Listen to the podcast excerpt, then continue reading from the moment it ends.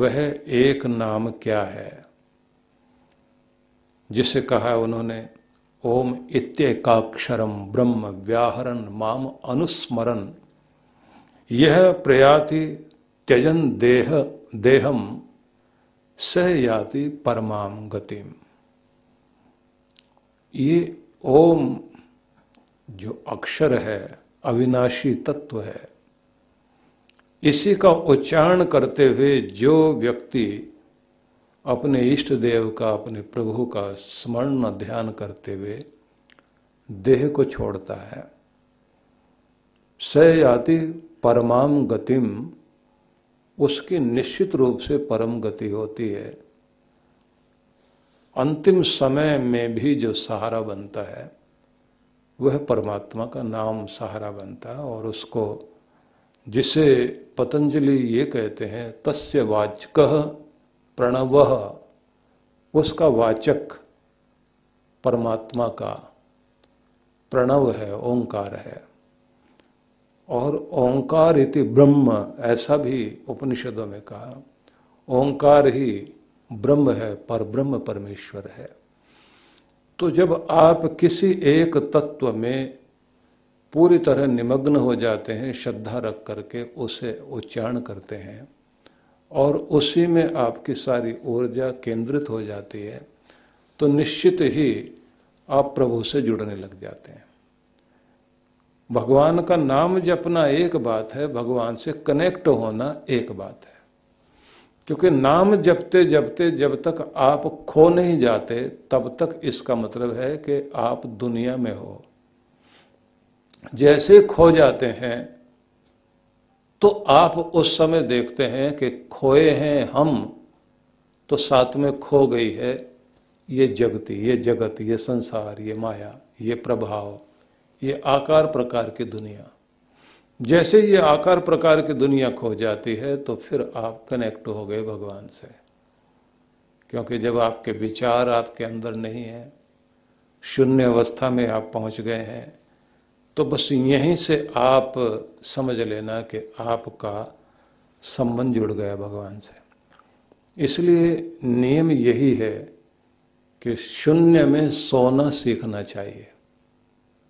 मतलब आप जागृत हों, आँखें बंद रखें और मस्तिष्क को ऐसी स्थिति में पहुँचा लें जहाँ कोई विचार नहीं चल रहा। जब विचार नहीं चल रहे हैं और आप शून्य स्थिति में आ जाएँ, शून्य अवस्था। दिमाग शून्य कर दिया, ज़ीरो पॉइंट पर आप आ गए तो यहाँ एक न्यूट्रल एनर्जी आपके साथ जुड़ती है। जहाँ आप देखते हैं कि ना कोई ऐसी चीज़ है जो पीछे खींचे, आगे खींचे, वहीं से रास्ता जाता है भगवान की तरफ़। तब आप कनेक्ट होते हैं भगवान से। क्योंकि आप दुनिया को छोड़ चुके, दुनिया याद नहीं आ रही अभी आपको। विचार शून्यता हो गई। इसी को कहते हैं निर्मला अवस्था एक शुद्ध निर्मल अवस्था में आप पहुँच गए।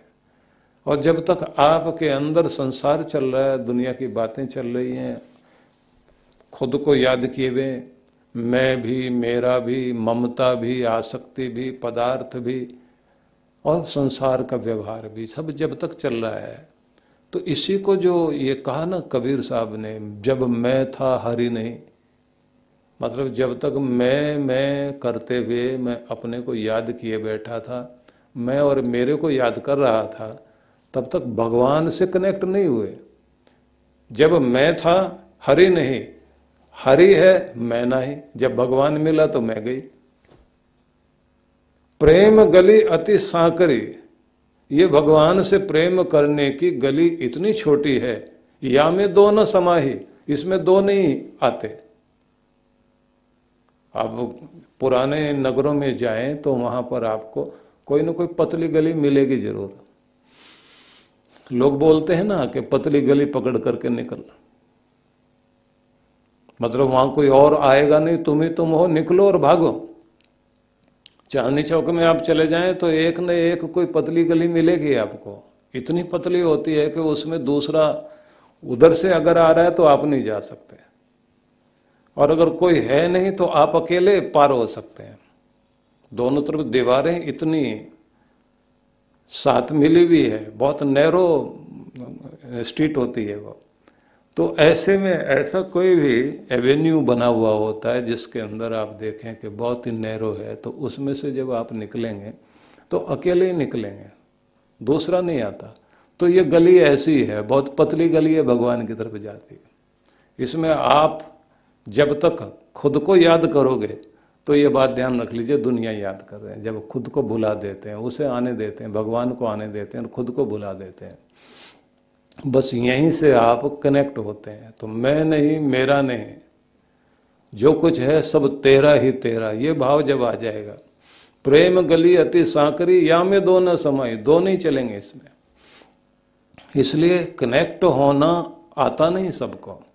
कमाल साहब का वो शब्द बड़ा ही अद्भुत है, जिसमें वो कहते हैं, शब्द कोट में चोट लागत नाही। शब्द का जो कोट कोट मतलब किला। इस कोट में, जिस कोट में आप रह रहे हो, जिस किले में बैठे हुए हो, यहाँ शब्द की चोट नहीं लग रही है। तत्व झंकार ब्रह्मांड माई और पूरे ब्रह्मांड में झंकार हो रही है। पूरे ब्रह्मांड में जिस परमात्मा की झंकार आकाश में अनहद नाद गूंज रहा है अंतर वीणा जो हमारे अंदर भी गूंज रही है उसे सुनना नहीं आया। फिर से समझ लीजिए, विचार शून्य करें, मस्तिष्क शांत करें और अनहद नाद सुनने की कोशिश करें। शांत, इतने शांत हो जाएँ कि कोई और आवाज़ नहीं और फिर आपको सुन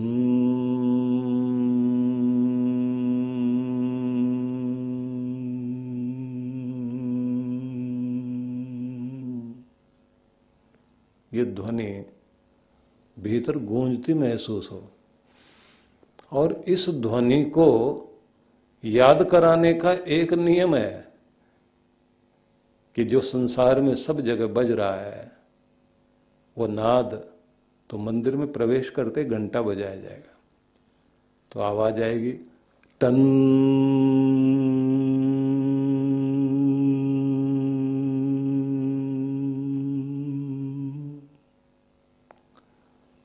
तो छह सेकंड का प्रभाव होता है वो जो मस्तिष्क पर असर डालता है। और तिब्बती लोगों ने इसके ऊपर वो घंटा बनाया है, जिसको आप जो है हाथ में ले लें और डंडा मारे नहीं, बल्कि उसके चारों तरफ़ घुमाएँ। कि जिसके चारों तरफ़ ये संसार घूम रहा है, उसकी ध्वनि सुनो। थोड़ी देर के बाद में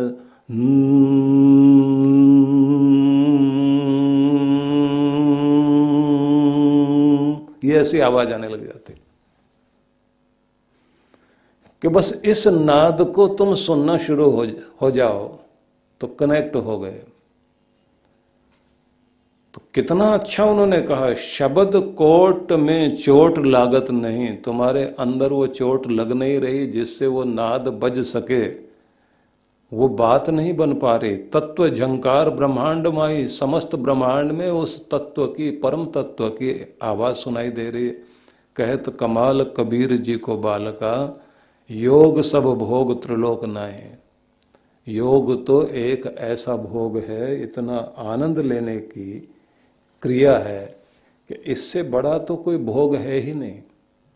इतना आनंद आपको आना शुरू हो जाएगा जिसकी कल्पना नहीं कर सकते।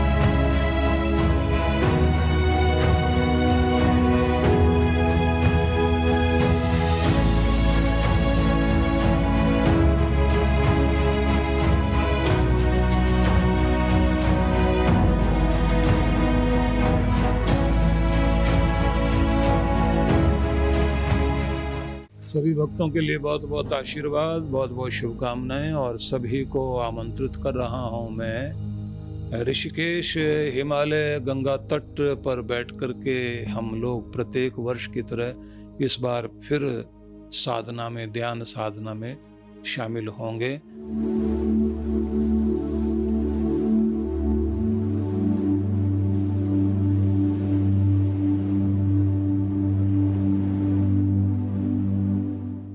कार्यक्रम रहेगा 17 नवंबर से 20 नवंबर 2022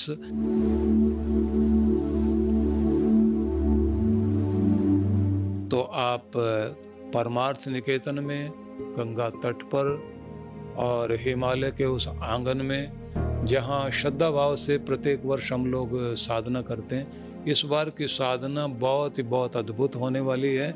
उसके संबंध में अलग से आपको जानकारी देंगे क्या क्या लाभ आपने उसमें प्राप्त करना है। बस अब से तो इस समय यही निवेदन करूँगा कि आप लोग तैयारी कर लीजिए।